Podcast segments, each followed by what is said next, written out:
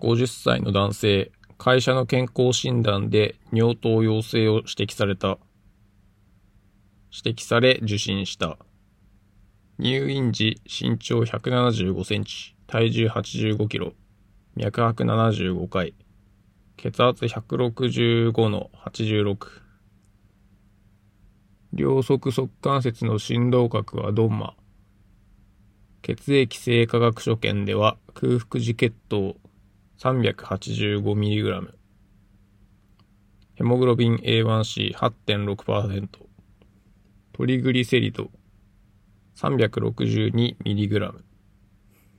LDL コレステロール 128mg であった。尿検査でケトン体陰性であった。入院後、食事療法と薬物療法が開始されている。運動療法開始時に必要な条件はどれか。1、感覚障害が改善する。2、脂質異常症が改善する。3、尿中ケトン体が陽性となる。4、ヘモグロビン A1C が基準値内まで低下する。5、空腹時血糖が 250mg 未満となる。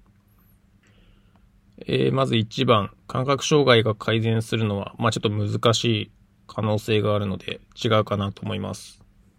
で、脂質異常異常症、あとヘモグロビン A1C が、まあ、何もしないで低下するっていうのは、まあ、まずないんで、これ違うかなと思います。で、3番、尿中ケトン体が陽性になった時は、運動療法ってあまり良くなかったんじゃないかなと記憶しています。で、5番、空腹時血糖が 250mg 未満となる。まあ、これは全然わからないんですけど、1から4まで、まあ、違うかなと思ったんで、5番を選ぶしかなくって、5番を選んで正解しました。今回は以上です。